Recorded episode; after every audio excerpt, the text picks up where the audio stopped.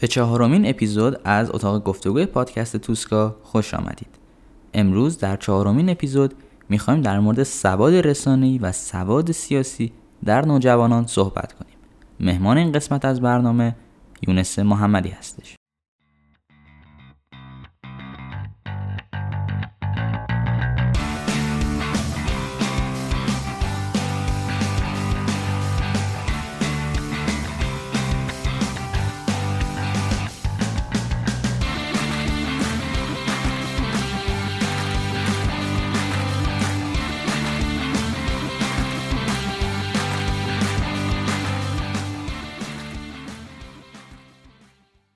خیلی خوش آمدید دوستان. امروز می‌خوایم در مورد سواد رسانه‌ای و سواد سیاسی در نوجوان ها صحبت کنیم. مسئله که خیلی کم بهش پرداخته شده و نوجوان ها کمتر درکی از اون دارن. امروز آقای یونس عزیز لطف کردن و مهمان این قسمت از برنامه ما شدن. آقای یونس خیلی خوش آمدید. سلام و ارادت خدمت شما و نوجوان های عزیز مخاطبان خوب پادکست توسکا. منم سلام که کردم ارادتم که گفتم. دیگه چی باید بگم؟ شروع کنیم دیگه. موضوع ما در مورد سواد رسانه‌ای و سواد سیاسی هستش. مسئله ای که هست نوج... یک نوجوان ممکنه که با خودش بگه خب سواد رسانه‌ای یعنی اینکه بلد باشم که داخل مثلا اینستاگرام بچرخم داخل تلگرام اکانت عوض کنم یا پروفایل فیسبوکم رو عوض کنم. یا داخل توییتر فلان توییت رو ریتوییت کنم. و مسائل از این قبیل. بیایم اصلا کلا راجب سواد رسانه وقتی راجب صحبت می‌کنیم و منظورمون چیه؟ یعنی داریم راجب چه مسئله صحبت می‌کنیم؟ راجب سواد رسانه که توضیح میدم. بچه هم که فکر کنم اگر اپیزود دوم با هم داشتیم نه؟ اپیزود, اول رو که با هم داشتیم فکر کنم دیگه اگر اون گوش کرده باشد منو می‌شناسن کم کم. راجع سواد رسانه من توضیح میدم. اما اینکه اصلا چرا باید سواد رسانه داشته باشیم؟ به نظرم بیس سوالامون باید باشه.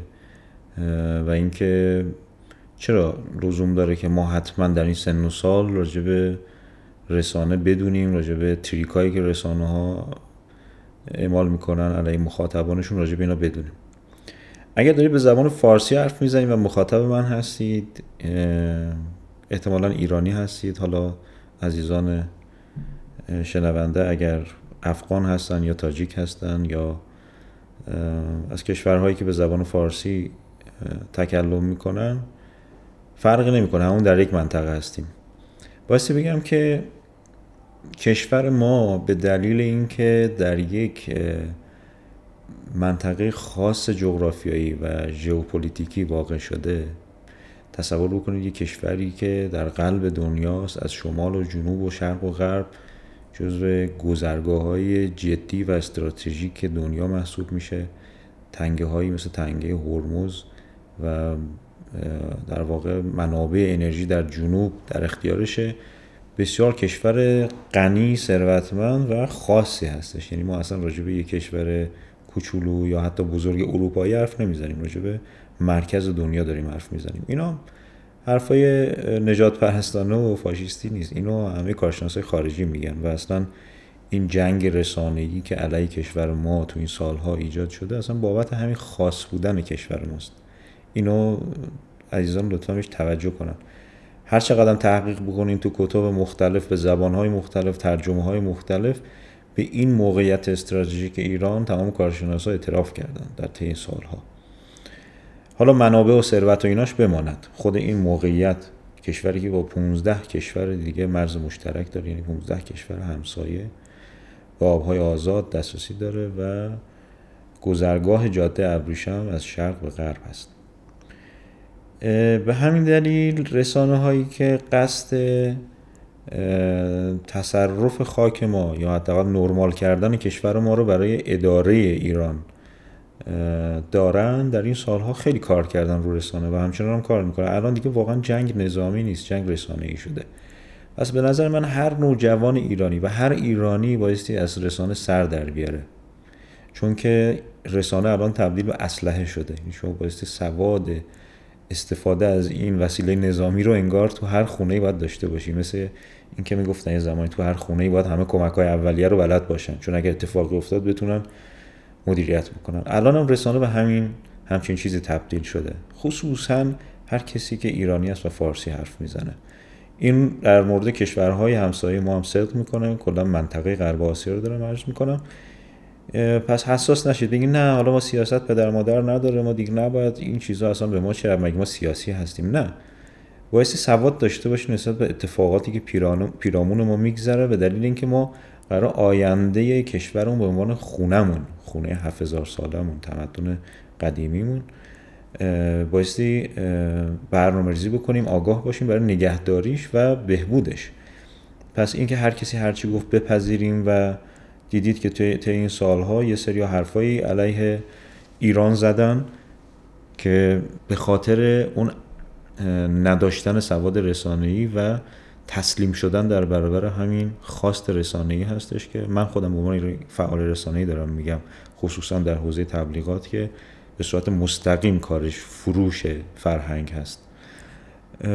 لذا باید این سواد رسانه‌ای رو حتما داشته باشیم. و حالا که سواد رسانه‌ای چی هست رو در ادامه بهت میگم. نکات خوبی رو گفتین آقا یونس. ولی خب کلا بیایم مثلا راجع به این صحبت کنیم. چون گفتم تصورات غلطی راجع به سواد سیاسی و سواد رسانه‌ای توی نوجوان ها هستش. چون رو من می‌بینم دیگه راجع به سواد رسانه‌ای بخوایم صحبت کنیم. اگر از یک نفر این سوال رو بپرسیم میگه که آره من بلدم اکانت تلگرام بسازم برای خودم. یا داخل سواد سیاسی ازش بپرسیم میگه که آره من مثلا به تبعیت از فلان جریان داخل توییتر رأی ندادم. در این حد واقعا می‌دونن. و حالا خیلی تک و توک من دیدم که چیزی فراتر از این بدونن.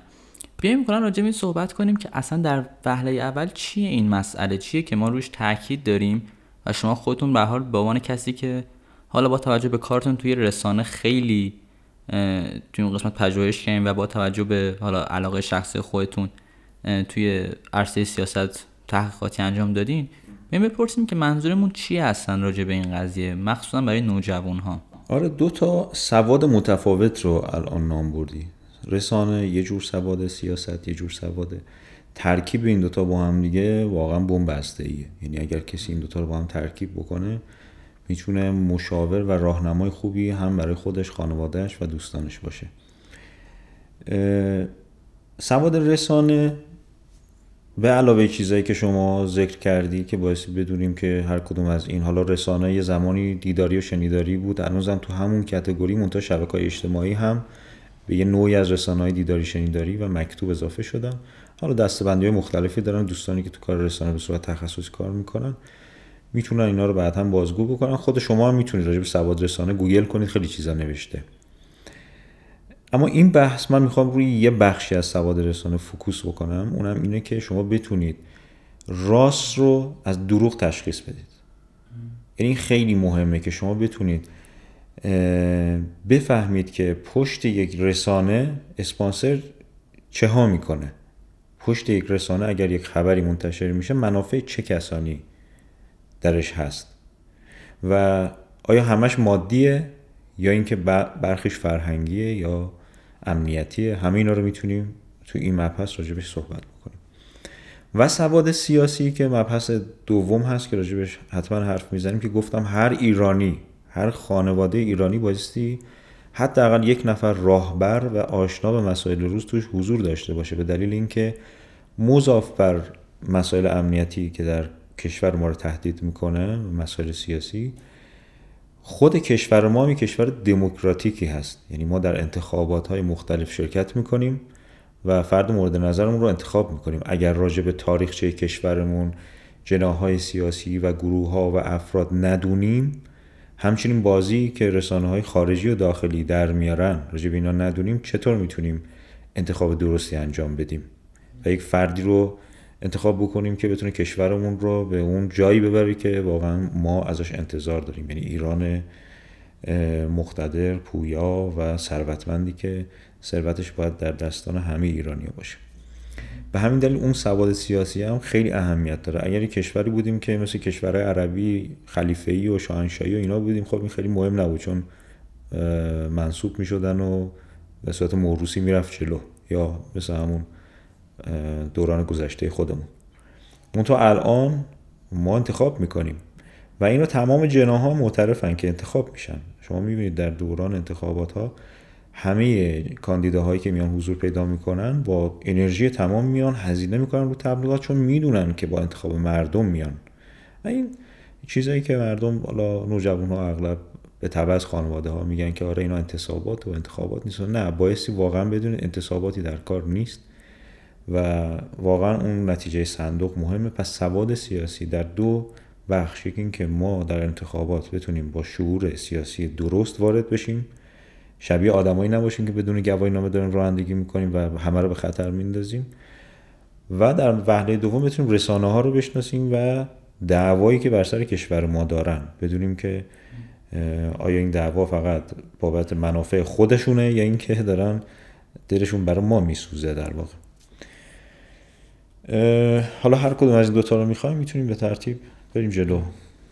می‌خواین اول راجع به یعنی در واقع یک سال رو توی دوتا این دوتا سواد صحبت کنیم راجع بشه که راجع به اینکه عدم شناخت این سواد رسانه‌ای و یا سیاسی توی نوجوان ها باعث بروز چه مشکلاتی میشه؟ یعنی یک نوجوان با خودش میگه که من در همین حدی که بدونم هر چهار سال یک بار انتخابات ریاست جمهوریه و اینکه در همین حدی که بتونم چطوری ایمیل بسازم و یا این کار رسانه ای رو یه کاری در واقع اینطوری انجام بدم.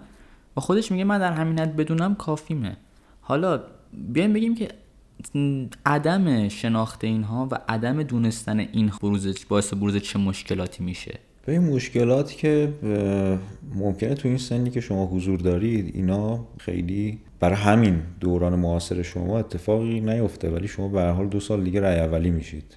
یه سال دیگه رای اولی میشید. بعدها شما بایستی با پیشینه سواد سیاسی وارد جامعه ای بشید که به شما حق انتخاب داده. مضاف بر اینا نمی‌تونید اینو کتمان بکنید که در طول شبانه روز در معرض رسانه های مختلف نیستید و تاثیر نمی‌گیرید. در حالی که سبک زندگی شما رو همین رسانه ها تعیین می‌کنن. برنامه ریزی کردن و تعیین می‌کنن. من فکر نکنم سراغ داشته باشیم نوجوانی که که این طرز پوشش من اختراع خودمه. یا این طرز حرف زدن من خودم خانوادم اختراع کرده. نه همه ما تحت تاثیر رسانه هستیم. هم شما هم ما هم بزرگتر ما. فرق نمی‌کنه. هر چقدر شما دانشتون بیشتر بشه می‌تونید به خودتون متکی تر باشید. گول رسانه رو نخورید. فقط موضوعی نیستش که امروز برای من چه مشکلی به وجود میاد. در آینده شما چطور؟ شما الان دارید درس می‌خونید در کنکور شرکت می‌کنید در دانشگاه خارجی اپلای می‌کنید برای ساختن آیندهتون. این سطح از آگاهی دقیقا برای آینده شماست. حتی دانشگاهی که انتخاب می‌کنید بیزینسی که انتخاب می‌کنید در آینده حرفه که فکر می‌کنید توش موفق خواهید بود خیلی خیلی وابسته است به اینکه شما از اجتماع که حالا برایند اینها سیاست برای اجتماع به وجود میاد در واقع دولت و ملت میشه از برایند اینا قرار تصمیم بگیرید برای خودتون. در آینده شما جز کدوم گروه اعتقادی باشید؟ آدم نرمالی نباشید که بگید اصلا آدم بیطرف یعنی آدم بیریشه بخیلی طرفی باشید. اون طرف رو از کجا پیدا می‌کنید؟ بالاخره یا شما موافق جریان هستید یا مخالف. اگر بیطرفید که من به شما میگم شما درو هستید یا دروغگو هستید. چون نمی‌تونید. درون آدم به حال طرفدار یه ماجرایی هست. پس بهتره نسبت به چیزی که طرفدارش هستیم سواد داشته باشیم. حالا پس جواب من به سوال شما اینه که اینکه بگید الان در زندگی من چه مشکلی به وجود میاره اصلا سوال شاید درستی نباشه. شما بایستی آیندهتون رو بسازه آینده هم امروز با سواد درست آگاهی از اینکه دارید در چه جامعه پا, پا می‌ذارید میسره. همه چیز که فقط درس خوندن نیست. بگیم درس رو بخونیم بخونیم متخصص بشیم. خب بالاخره باید وارد این جامعه بشیم. فردا تو چه سنفی قرار فعالیت بکنیم؟ اون سنف امروز درگیر چه ماجراهایی هست؟ چه کسانی حمایت می‌کنن؟ چه کسانی می‌زنن؟ و اینکه اگر در اون سنفی که من دارم درش کار می‌کنم چه قانونهایی براش وضع میشه؟ کیا قانون می‌ذارن؟ این جناح نگاهش چیه؟ اون اون جناح نگاهش اگر من انتخاب می‌کنم نگاه هم فراجناهیه یا فقط صرف حمایت از یک جناح دارم فکر می‌کنم؟ این خیلی مهمه. یعنی فکر نکن برای 20 سال آینده برای همین 5 سال آینده شما مهمه. برای آینده کوتاه مدت شما در همین دو دولت در واقع دولتی که دو دوره گذشته 8 سال فرمان کشور دستش بود. دیدید چه اتفاقی در کوتاه مدت افتاد. حالا خیلی وارد جزئیات مسائل سیاسی نمیشیم چون کلیات رو می‌خوایم بحث بکنیم. راجب چون راجب سواد سیاسی هم داریم صحبت می‌کنیم یه مسئله که بود توی نوجوان ها حالا مربوط بود به تقریبا یکی دو ماه پیش که انتخابات ریاست جمهوری ایران بود.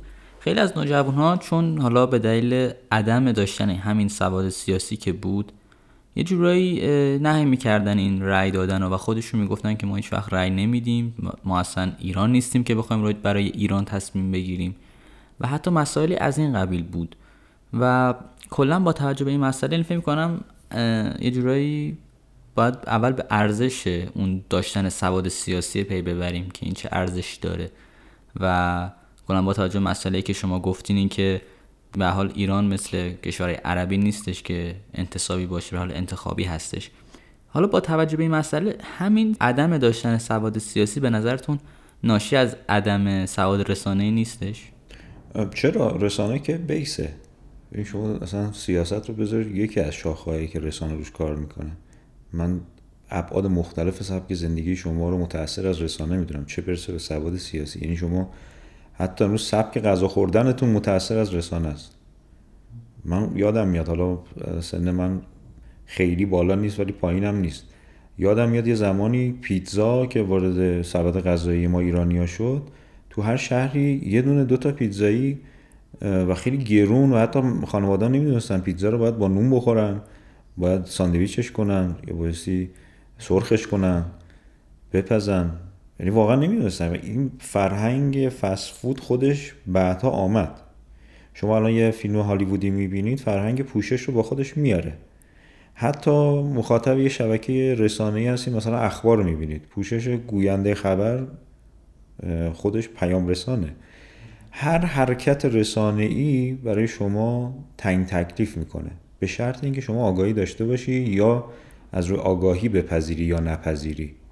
به همین دلیل سواد سیاسی خودش یکی از به نظر من زیر مجموعه های رسانه است. یعنی رسانه روی موضوعات مختلف کار می‌کنه. یکی سیاست سواد سیاسی ماست که همیشه ما خصوصا تو رسانه هایی که به زبان فارسی خارج از ایران تولید میشن کسانی که بعدها از این رسانه ها جدا شدن اعترافاتی کردن حالا به حرف ما که کسی گوش نمی‌کنه همه میگن شما توهم دارید. ولی اگر کمی سواد رسانه داشته باشید توجه میشید که وقتی یک بنگاه خبر رسانی خارج از کشور تحت حمایت یک شبکه اطلاعاتی یک شبکه اینتلیجنت کشور دیگری هست طبیعیه که منافع این کشور رو داره تأمین می‌کنه.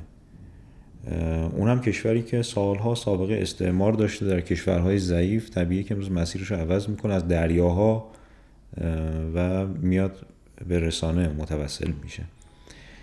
خیلی از اینها ما میگیم جریان تحریف رو انداختن. یعنی یه کاری می‌کنن که مثل همون جریان ملا که اومد یه دروغی رو داد زد گفت سر کوچه آش میدن. همه دویدن رفتن خودش گفت منم برم شاید آش میدن.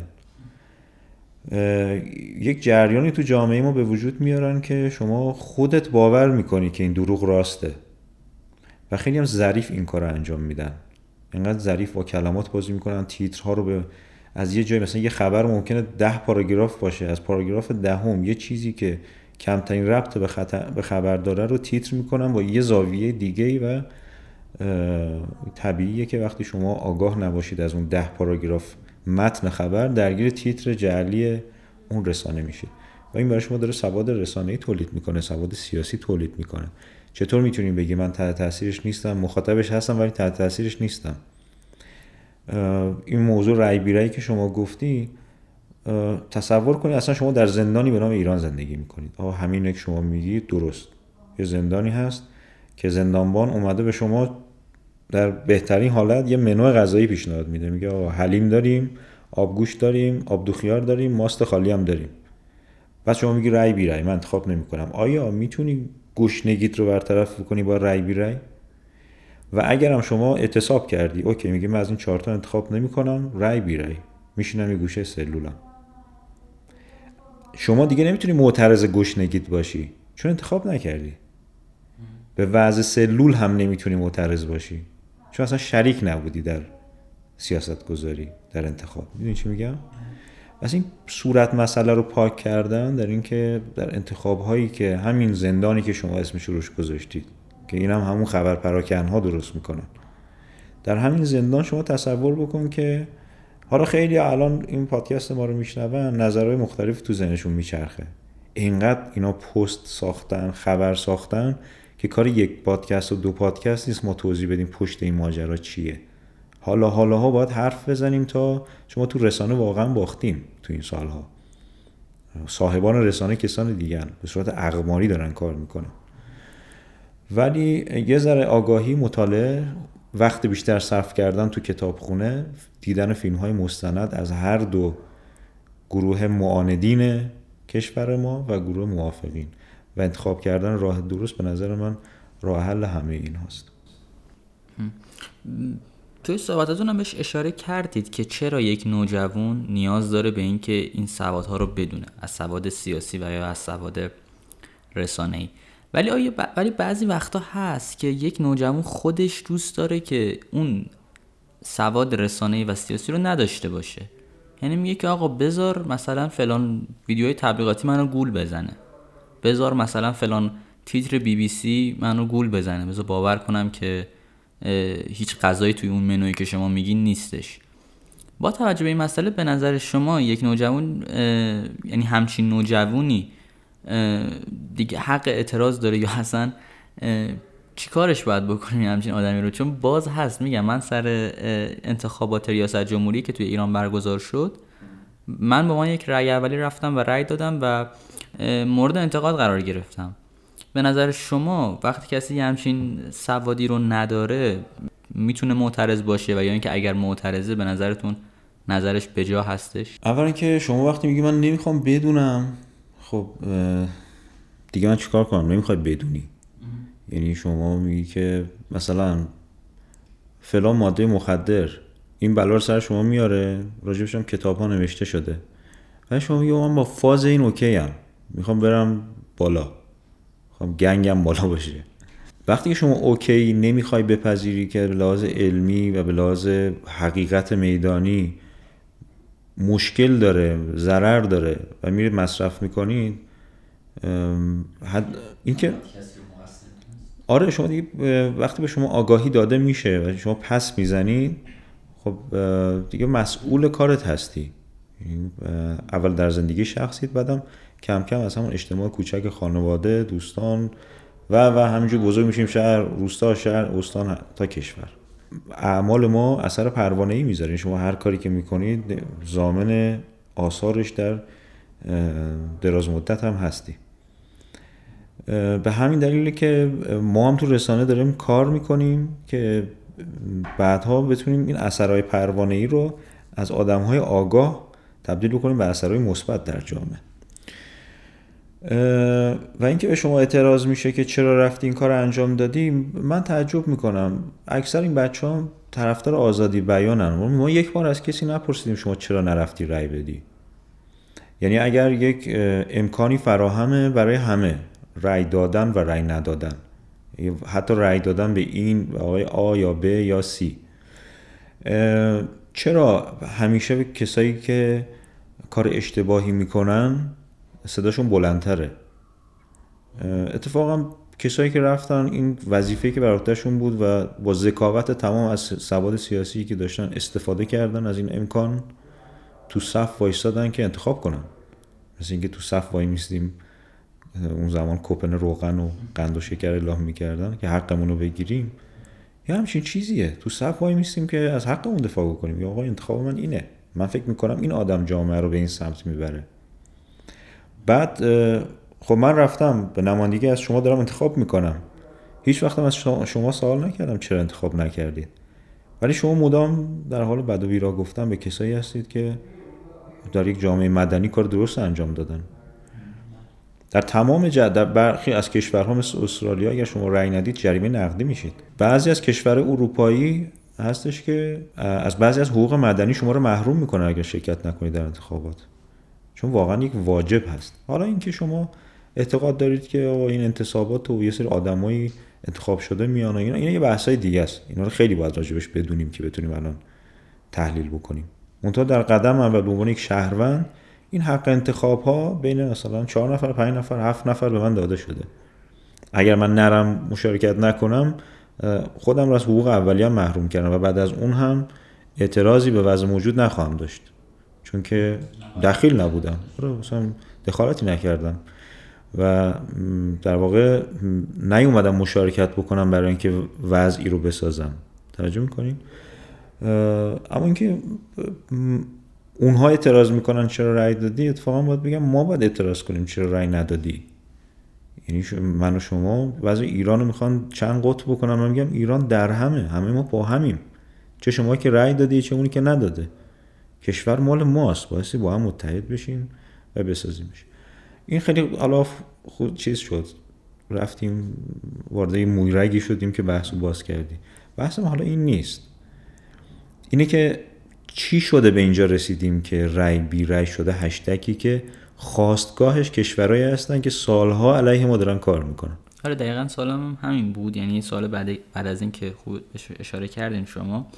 همون رسانه هایی که شما میگین که مال کشورهایی هستن که خیلی به قول شما خاطرخواه ایران نیستن خاطرخواه مردمش نیستن به نظر شما اونا راضی از همین عدم داشتن سواد توی نوجوانایی که امروز 18 سالشه فردا میشه مثلا 30 سالش 40 سالش و نقش مهمی توی جامعهش داره؟ اولا که اول حرفت چیزی گفتی. گفتی این کشورهایی که چی؟ اونا اتفاقا خاطرخواه کشور ما هستن خیلی زیاد. یعنی بهشون بدی حاضرن کشورامون رو با هم عوض کنیم. یعنی ما مثلا بریم بریتانیا اونا بیان ایران. به دلیل موقعیت و ثروتی که کشور ما داره. اول بحثم اینو گفتم. اونا که خاطرخواه ما هستن به شدت. یعنی حاضرن هر کاری بکنن که دارن دقیقا همین کارم می‌کنن. هر کاری می‌کنن که به دستش بیارن.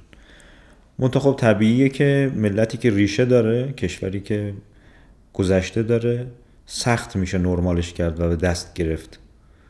خصوصا کشوری که مردمش سواد پیدا می‌کنن آگاه میشن نسبت به حقوق خودشون. به همین دلیل اینا باید این حقوق رو برعکسش کنن و واقعیت ها رو حقیقت ها رو برعکسش بکنن که شما این تصور برات به وجود بیاد که کشور شما اصلا ارزشی نداره. در یک جنگلی زندگی می‌کنیم و در, در یک جبر جغرافیایی به دنیا اومدیم که اون چیزی که اون شبکه های خارجی نشون میدن از سفید نمایی می‌کنن از خارج ایران اونجا بهشت برینه ما باید بریم اونجا بچه‌مون اونجا بزرگ بکنیم. اینجا رو ولش کنیم بریم. اصلا همین ولش بکنیم بریم می‌دونید چقدر منافع داره برای کشور غربی. خب اینا دارن کار می‌کنن روی اول اینکه کشور ضعیف میشه از متخصصین. دوم این متخصصین میان در خارج از کشور دهاتا این ور رو می‌سازن این دو جنبش و مهمتر از همه این که آدم هایی که در داخل کشور میمونن هر روز با یک جنگ اعصاب از خواب بیدار میشن. هر روز اخبار بد رو دنبال می‌کنن یعنی تا اینستاگرامشون رو باز می‌کنن هر چقدر اسکرول می‌کنن اخبار بدترین اخبار نسبت به ایران. یعنی شما این شبکه رو باز می‌کنید در هر برهی بعیده که هر ده تا پستی که میرن یه دونه حداقل یه خبر خوب از ایران باشه. در حالی که تو ایران اتفاقات خوب زیادی در روز میفته من یه مثالی بزنم نمی‌دونم به لحاظ تاریخی دارم درست میگم. من منم شنیدم دارم نقل قول می‌کنم. حالا بعد از کدوم جنگ چه اتفاقی از تاریخ یه سر از زندانیان آمریکایی در زندانهای کره شمالی در واقع اسیر میشن اسیر جنگی هم که اینها بعد از یه مدتی خود به خود میمیرن. بعدها که بازرسا چک می‌کنن من دارم خیلی نقل قول می‌کنم. واقعا هم نمی‌دونم کجاش درسته غلطه. امیدوارم که تا جایی که میگم نزدیک به واقعیت باشه. و این زندانی که یکی بدون هیچ بیماری زمینه ای فوت می‌کنن. یعنی مریض میشن و از بین میرن. ناظران که میان چک می‌کنن چه اتفاق افتاده میرن غذا درسته محل خواب درسته همه چی خوبه. منتها بعدها متوجه میشن که زندانبان ها فقط اخبار بعد امریکا رو به اینا منتقل این تلویزیون هایی که در سلول ها و در مکان های عمومی هست فقط اخبار بعد رو منتشر می‌کنن. اگر نامه‌ای به دست اسرا می‌رسه زندانبان ها اخبار خوب توش باشه مثلا تولد یه فرزندی عروسی کردن یه خانه مثلا دو زوج با هم دیگه. اینا رو فاکتور می‌گرفتن پاره می‌کردن مینداختن دور. اما اگر کسی مرده بود خبر فوت بود حتما به دست زندانیان میرسوندن. اینا کم کم دیگه چیزی نداشتن. امیدی به زندگی ندارن. خود به خود تو سلولاشون مریض می‌شدن میمردن. ببینید یه همچین حرکتی در قبال یک جامعه چقدر می‌تونه کشنده باشه. حصر اقتصادی فشار حد اکثری تحریم هایی که همه دنیا حق دارن با هم دیگه کار کنن ما حق نداریم با کسی کار کنیم. و بعد پشت سرش خبر بعد پشت سر خبر بعد یعنی فشار چند جانبه به مردم. ما کاری با سیاسیون نداریم. اگه مخاطبان بی بی سی اون چند میلیونی که فالوورای اینستاگرامش هستن ما اینقدر وزیر و کارشناس و رهبر داریم. مردمن. و همه این اخبار بعد از صبح تا شب داره هم همه میشه بین مردم. در حالی که اون خبر بعدم به اون اندازه بد نیست. یعنی نوع نگارشش و پرداختن به خبر خیلی مهمه. چیزی که بهش میگیم سواد رسانه‌ای شما تشخیص بدی که این خبر داره اونجا رو می‌زنه. موشک های نقطه زنی هستن که دقیقا اون بخش از احساس شما رو تحت تاثیر قرار میدن که از خودت ناامید بشی. خودتو باور نداشته باشی از کشورت بعدت بیاد. در حالی که هم به لحاظ ژنوم بهترین نیروی انسانی رو در کشور ما داریم. هم به لحاظ منابع هم به لحاظ ژئوپلیتیکی هم به لحاظ فرهنگی و پیشینه تاریخی. معتبر جز معتبرترین کشورهای دنیا هستیم. ولی با اخبار بعد همه چی برعکس میشه.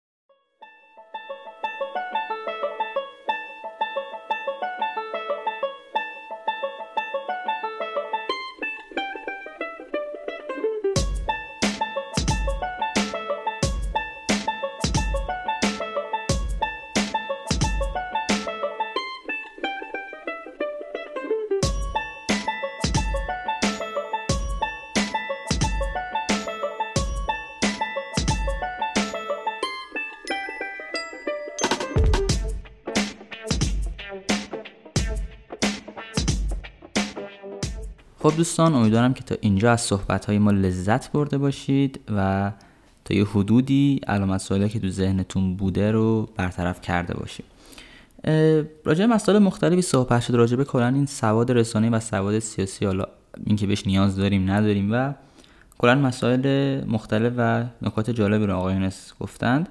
اون بکنم راجع به نقش خانواده تو این مسئله صحبت کنیم. خانواده چقدر تاثیر داره توی یاد گرفتن و یا کنترل کردن این سواد بین نوجوان و فرزندانشون؟ خانواده همونطور که تو اپیزود اول ما راجع به روابط عاطفی صحبت کردیم نقش خانواده رو عنوان کردیم. خب خیلی خیلی نقشش کلیدیه.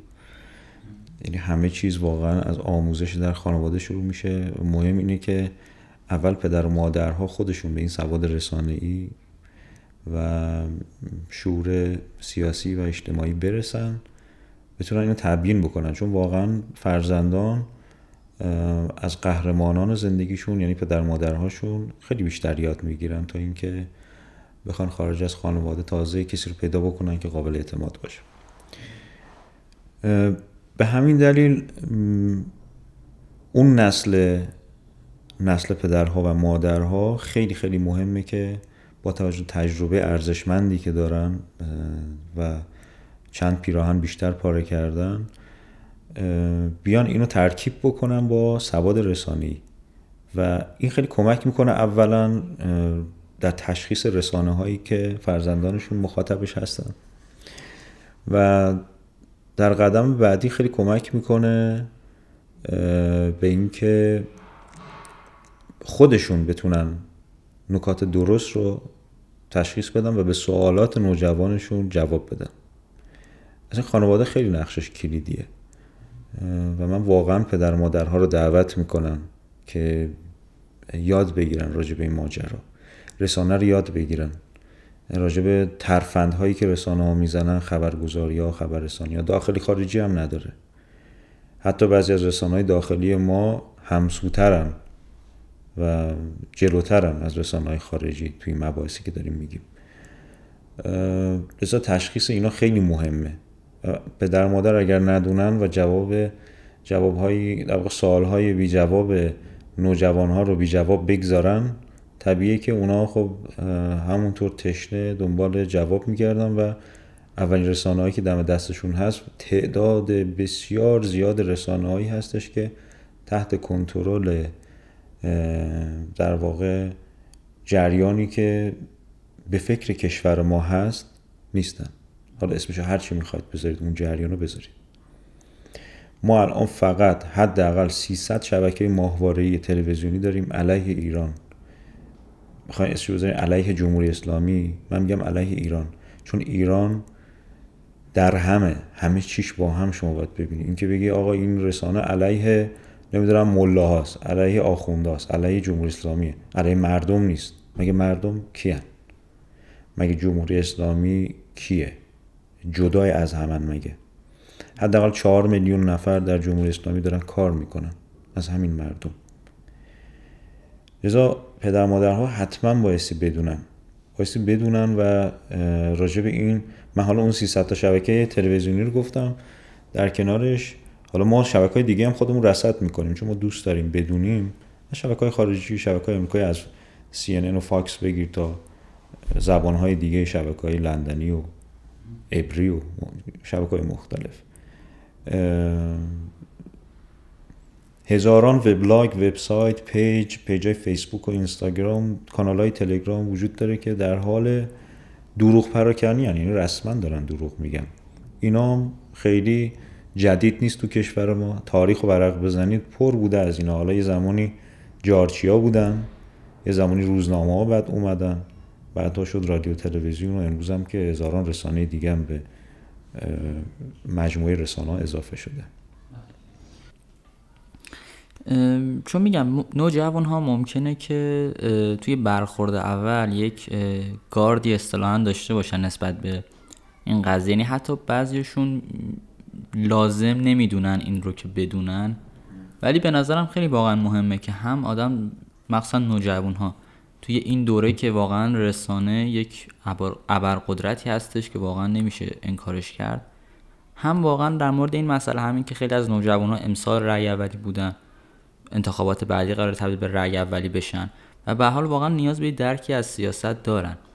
به نظرم خیلی واقعا مسئله مهمیه که نوجوان ها این رو بدونن چه سواد رسانه‌ای و چه سواد سیاسی.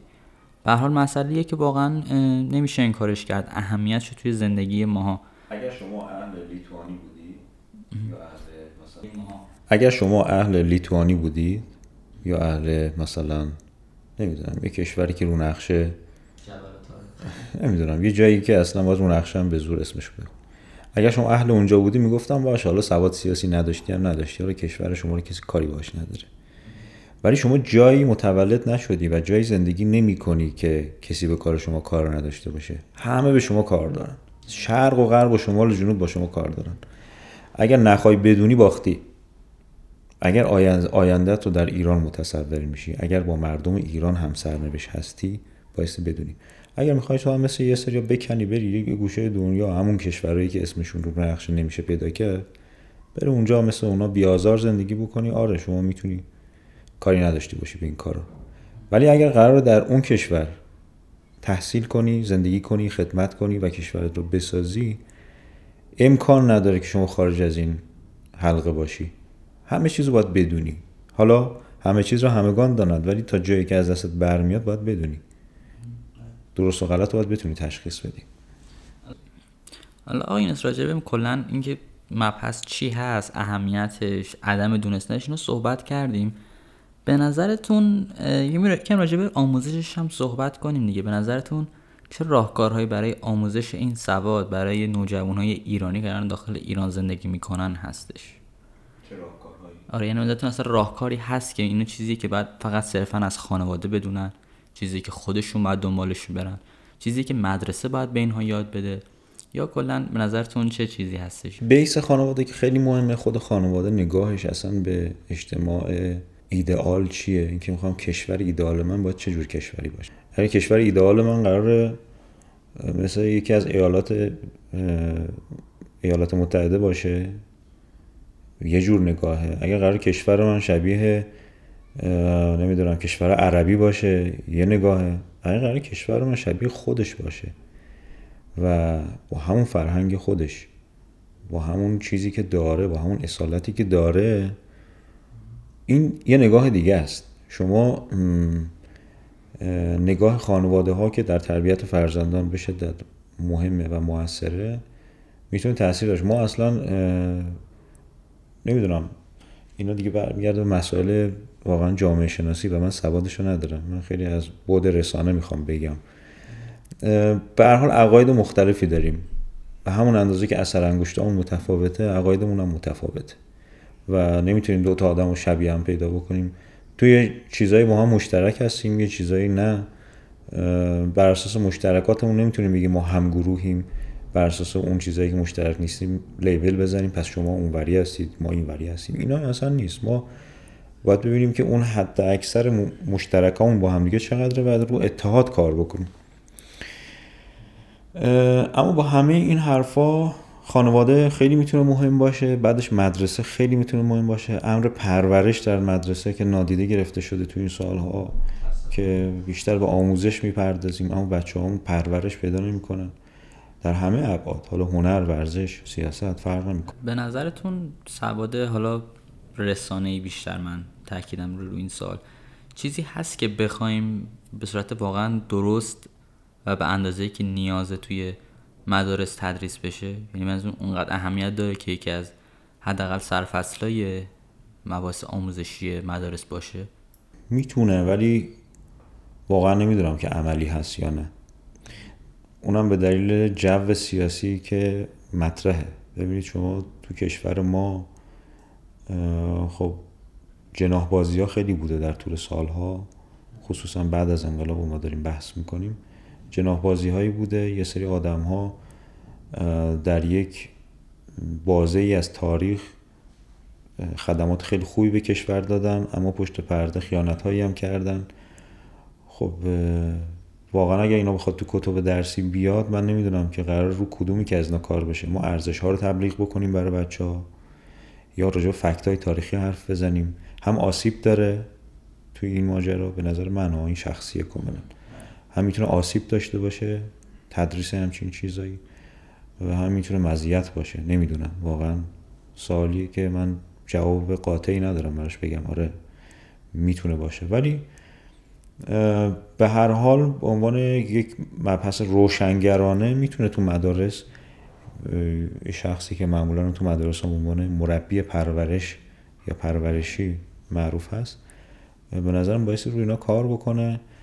معلمان تاریخ ما باعث تاریخ رو درست و بدون قرض ورزی حتی بعضی وقت کتب درسی ایرادهایی هم دارن. اینا رو بایستی دید و بهشون از زاویه درست نگاه کرد حقیقت رو برای بچه ها گفت.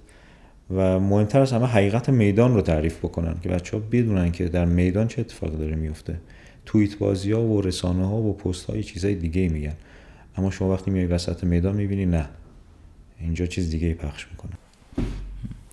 خیلی هم عالی. به عنوان صحبت پایانی آقای مسئله هست که بخواین بگین که بیشتر هم مخاطب خانواده ها باشن هم نوجوان ها من اولا تشکر می‌کنم تا اگر کسی تا اینجای پادکست رسیده و پاوز نکرده یا نرفته اپیزود بعدی بهش تبریک میگم و تشکر می‌کنم. حرفایی که تو این پادکست زده شد کاملا از یک دیدگاه ایران دوستانه و دلسوزانه خارج از اون بازی های جنایی و ارزم خدمت شما دعواهای سیاسی که در داخل کشور هست. واقعا عقیده ما این هستش که ایران باید یک پارچه متحد با تمام عقاید و احترام به عقایدی که تا جایی که خطر برای امنیت ملی نداشته باشن با احترام به عقاید بایستی مدیریت بشه و همه آرا حضور داشته باشن. امیدواریم که در آینده این اتفاق بیفته. تا الان که نبوده حقیقتا.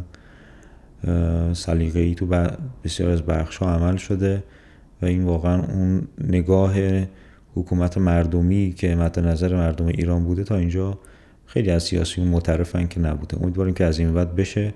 با حضور بچههایی که سواد سیاسی دارن سواد اجتماعی دارن بیان تو صحنه کمک بکنن و به دور از ترد کردن همدیگه که آقا تو جزو این هشتکی من جزو این هشتکم دو قطبی و چند قطبی ایجاد کردن بدون اینها بدون دعوا همدیگه رو بپذیریم نقد رو بپذیریم و به حقوق شهروندیمون احترام بذاریم. در کنار اینها اتحاد خیلی مسئله مهمیه چیزی که رسانه ها دقیقا همونو می‌زنن. یعنی یه جایی هر جایی که ببینن شما یه کوچکترین اختلافی در رنگ پوست زبان لحجه نمی‌دونم این شهر اون شهر این استان اون استان این خاک اون خاک با هم یه تفاوت کوچولویی داریم. مثلا کارشون اینه که شما رو از هم جدا بکنن. یعنی یه فوش میدن به شما از طرف اونا یه فوش میدن به اونا از طرف شما.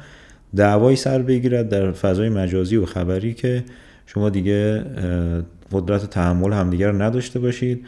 حالا این ممکنه بعضی وقتا جناه سیاسی باشه بعضی وقتا دو تا زبان یا گویش مختلف در کشور ما باشه که به همدلله تو کشور ما هم الا ماشاءالله تفاوت ها و گونگونی فرهنگی وجود داره. حواسمون باید به اینا باشه تو رسانه که نزنن این اتحاد رو نزنن. بعد از اون حالا داخل کشور رو انشالله خودمون درست می‌کنیم.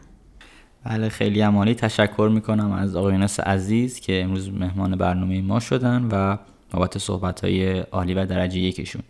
ممنونم از شما. مخاطبین همیشگی پادکست توسکا خیلی لطف کردید که تا این لحظه با ما همراه بودید نظراتتون راجع به این اپیزود رو حتما برای ما بنویسید.